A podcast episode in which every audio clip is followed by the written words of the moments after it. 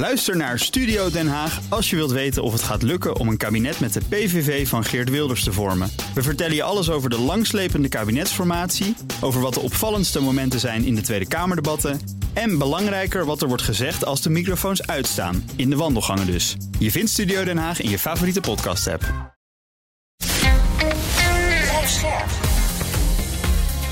BNR Nieuwsradio. Boekestein en de Wijk. Hugo Reitsma. Dit is een extra uitzending van Boekestein en de Wijk in verband met de oorlog in Oekraïne en de crisis met Rusland. Het is vrijdag, dag 275 van de invasie. En wat ik zie, afgelopen nacht heeft Oekraïne in het bezette deel van Cherson en op de Krim, of althans het stukje naar de Krim toe, gebombardeerd. De Russen beschieten nu de net bevrijde stad Cherson.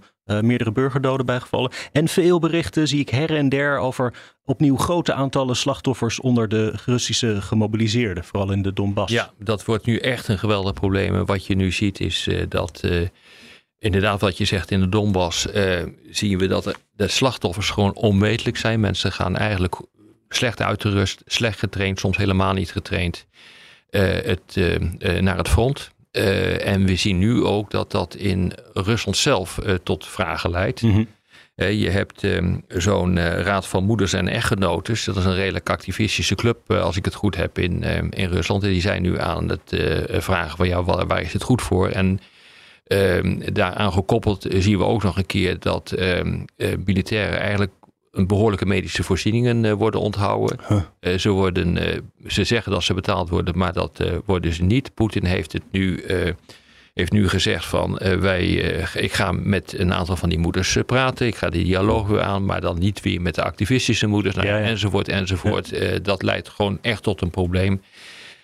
Dat hebben we al eerder gezien trouwens in Rusland tijdens de Syrië-oorlog. Oh ja. Toen liep dat ook een beetje uit de hand. Maar samenvattend erop, militair werkt het dus niet. Hè? Want de jongens worden gewoon doodgeschoten.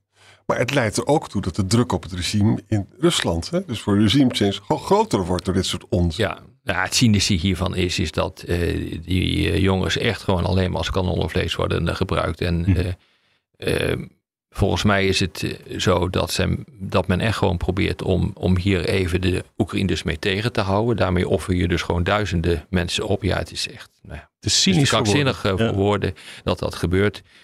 En dan creëer je tijd en ruimte om, en de getallen zijn dan 120.000 van militairen die worden opgeleid. En die zouden dan hun taak kunnen overnemen. Mensen leven dan niet meer. En dan zou je dus een offensief kunnen uitvoeren in de richting van Oekraïne. Ja. Dat is wat op dit ogenblik wel gedacht wordt. Totaal cynisch. Ja. Interessant verhaal over die Patriots die Duitsland aan Polen wilden leveren. Natuurlijk na die afgezwaaide raket die daar 2 doden heeft veroorzaakt. Maar Polen wil dat nu in Oekraïne neer gaan zetten. Het heeft natuurlijk te maken met NAVO artikel 5. Hè? En ze willen er niet bij betrokken zijn. En dan sommige mensen zeggen dan van, laat het dan in godsnaam op Oekraïns grondgebied gebeuren, want dan hoeven we niet verplicht te helpen. En zo, dat soort dingen zitten er denk ik achter. Denk je niet? Ja, kijk, het hele punt is, ten eerste is het een raar voorstel. Ja. Het kan niet op dit ogenblik. Daar zou de NAVO zelf over moeten gaan besluiten. Dat is ook wat de Duitse minister van Defensie heeft gezegd, van dat kan niet. Realiseer je dat het NAVO-militairen zijn, westerse militairen, in dit geval Duitse militairen, die Patriot-systemen bedienen. Per systeem heb je pakweg 90 man nodig, zoiets is het volgens mij. En je kunt dus niet zomaar even zeggen van we stationeren dat Patriot-systeem in Oekraïne. Dat kan niet, want dan moeten dus die bemanningen opnieuw worden opgeleid. En het is een heel ingewikkeld systeem. Het is ook een heel goed systeem. Maar dat kan je niet zomaar doen. En op het moment dat jij dus een systeem, inclusief westerse bemanningen, daar neer gaat zetten, raak je gewoon betrokken bij de oorlog. En dat is denk ik ook wat niemand wil. Hoewel sommigen willen dat wel, maar goed, dat terzijde. Dus nee, dit is denk ik het grote probleem. Ja, ik begrijp het op zich nog wel dat je liever die raketten tegenhoudt op Oekraïns grondgebied, zodat ze Polen die kunnen bereiken. Maar ja, dan moet je ze maar wat verder tegen de grens aanzetten. En ik zag dus de Duitse mevrouw Lambrecht, die zei, nee, we willen het in Polen doen. Dat zei ze toch, hè? Ja. Want precies om de reden van, kijk, dit is gewoon heel cynisch. Ik bedoel, Oekraïne Nou, dat vraag was gewoon door Polen, kun je ze hier stationeren. Ja. Maar dat speelt ook nog een keer, Arend-Jan, maar daar weet jij meer vanaf.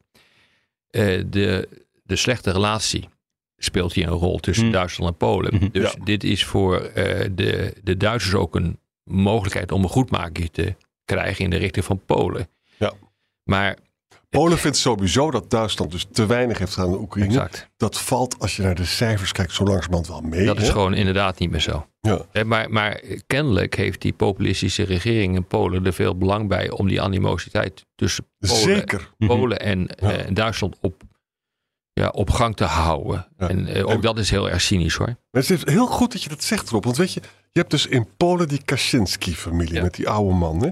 Weet je wat die doet? Die zegt dus dat er een Poolse premier uit de lucht is geschoten 20 jaar geleden boven de... Dus hij heeft dus een anti-Russisch verhaal, waarvan het helemaal niet zeker dat zo is, dat die Poolse premier toen uit de lucht is geschoten. Nee. Maar dat, in de Poolse politiek speelt dat nog steeds een rol. Ja, ja. En dit nu ook. Dus het is een populistische polarisatiepolitiek. Ja, dan ga je dus een beetje Duitsland dopen porren. Daar krijg je stemmen voor terug. Want Kaczynski heeft dat nodig. Hè, en zijn maten. Even energie, hè? Dat is niet onbelangrijk. De baas van het Internationale Energieagentschap... die heeft gezegd dat Rusland in ieder geval... zijn status als grote energie-exporteur gaat verliezen. Het is de tweede exporteur van de wereld. Dus echt een zeer significante bijdrage aan de mondiale energievoorziening levert Duitsland. 65% van het gas gaat naar Europa toe. 55% van de olie. Er wordt nu op dit ogenblik gesproken over een prijscap voor olie, maar ook een maximumtarief voor gas. En het is dus echt zo dat je die olie, die kan je nog wel makkelijk verhandelen over de hele wereld. Wordt wel moeilijker, hoor, als op 5 december dat verbod ingaat. Om het te verzekeren, maar, hè? Ja, ja, exact. Maar dat gas, dat is vrijwel onmogelijk. Want dat zit in West-Siberië. Dat is makkelijk om dat naar Europa te transporteren. Wil je dit naar andere landen gaan transporteren, dan moet je er of LNG van maken, of je moet nieuwe pijpleidingen aanleggen. Ja. En dat kost 10 jaar om dat te doen. Dus dit raakt Rusland wel hard. Ja. Maar ook weer niet zo hard dat die economie totaal ten gronde wordt gericht. En daarover gaat ook die hele discussie over een maximaal gasprijs en een cap op de olieprijs. Als die laag genoeg is, dan zou dat mogelijk kunnen. Maar de prijzen die nu de ronde doen, die zitten eigenlijk nog steeds op het niveau waarop Rusland nog steeds winst kan boeken. Alleen veel minder. Ja. Dus wat er aan de hand is, men wil heel graag dat de energievoorziening doorgaat. Geen tekorten. Maar ze willen de winsten van Rusland een beetje knijpen. Dat is eigenlijk de essentie van wat er gebeurt. Ja, daar komt het feitelijk op neer. Want je mag dus dan nog wel, voor zover ik het nu kan zien, schepen inzetten, ook Europese schepen, inzetten voor het vervoer van Russische olie, mits die onder een bepaalde prijs zit. Ja. Nou, en daar wordt natuurlijk nu hard over onderhandeld wat dan die prijs moet zijn. Er wordt nu nagedacht over $65 tot $70 per vat, iets in die geest. Ja, dan maken ze nog steeds winst. Ja.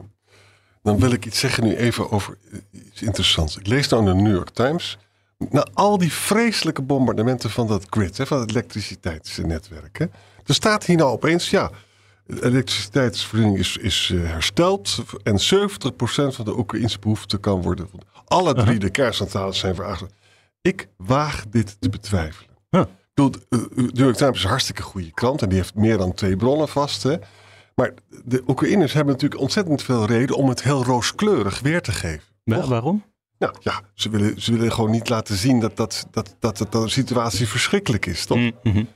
Ik heb zoveel bombardementen gezien. Zou het nu werkelijk zo zijn dat ze 70% van hun elektriciteitsbehoeften nog steeds zelf doen? Ik vraag me af, je kunt het heel makkelijk controleren door naar die nachtelijke satellietopnames te kijken. Ja, ik moet hartstikke zeggen donker. Dat Oekraïne redelijk donker is, hoor. Ja. Ik zag daarbij een kaartje voorbij komen waarvan werd betwijfeld of dat een correct kaartje was. Omdat Oekraïne daar donkerder was dan de Middellandse Zee. Niet helemaal zeker. De opmerking van Arend-Jan kunnen bevestigen dat misschien niet klopt. Dus het is ook wel, ik vind het ook wel moeilijk om dat te duiden, omdat voordat je echt die hele infrastructuur hebt gesloopt in zo'n groot land, dan heb je wel heel wat nodig hoor. Ja. Dat hebben ze ook wel gedaan, de Russen. Maar 90 raketten waarvan er een groot aantal wordt tegengehouden, is nou ook weer niet zoveel. Maar goed, er zijn natuurlijk knooppunten die je moet gaan en essentiële centrales die moet je gaan bombarderen.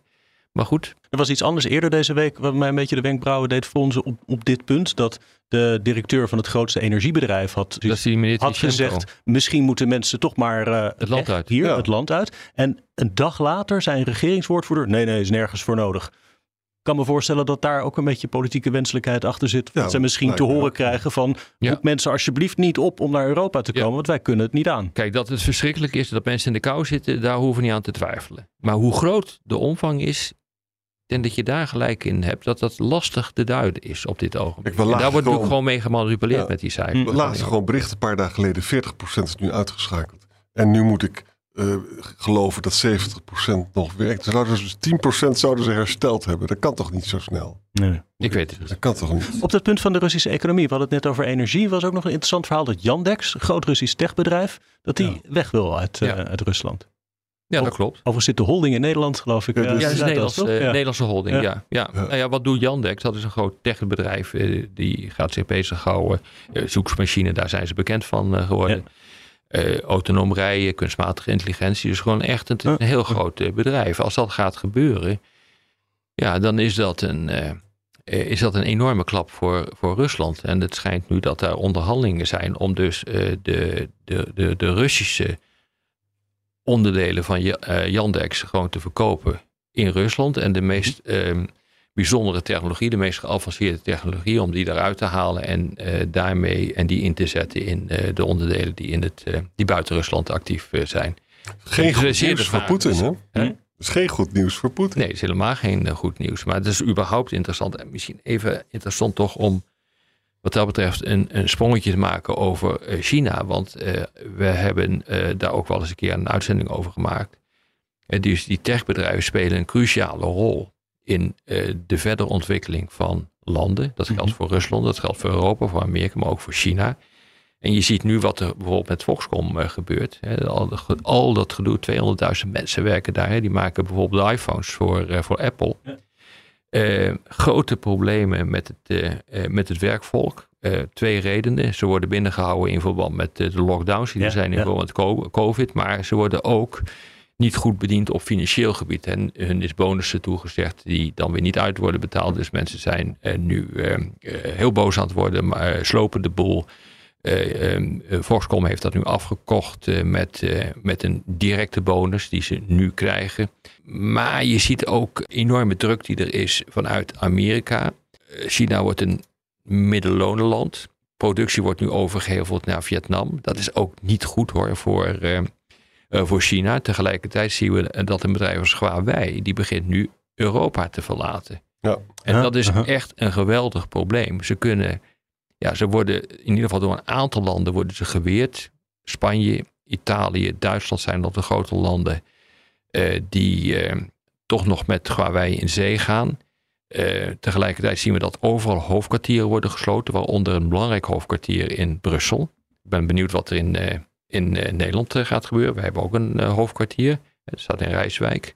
Dus de grote vraag is hoe dat gaat gebeuren. Maar we zien dus dat echt die Amerikaanse druk op Huawei, om dat eruit te pushen, nu effect begint te krijgen. Dus je ziet dat die Amerikanen, in toenemende mate gesteund door de Europeanen, bezig zijn om die techbedrijven, zowel in Rusland als in China, te slopen.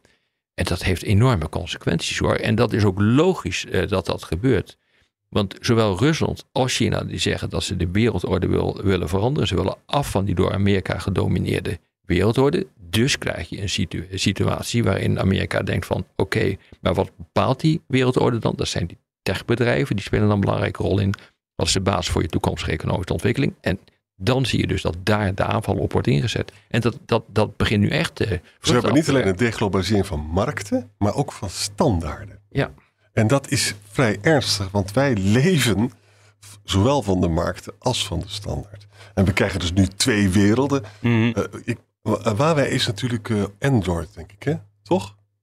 Werkt met Android, ja. Maar ook niet meer, hoor. Nee, precies. Ze zijn dus daar ook uitgegooid. Ja, dat is waar. En dus moet je voorstellen. Rob en ik waren 3 jaar geleden bij een bijeenkomst, waarvan ik niet zeggen van wie dat was. Maar het was een hele hoge man en die is ook overerfbaar. En daar was de CEO van Huawei was daar toen ook, weet je nog? Mm. En die was dus totaal over zijn toeren, want die zag het allemaal aankomen dat het hele rijk instortte. Maar dit is gewoon een obstructie van echte economische... Ja, Huawei wordt nu echt... Ja. Die gaat zich nu richten op de binnenlandse markt, gaat zich richten op Afrika, laat de westerse wereld, wat natuurlijk de meest lucratieve markt is, laat die lopen.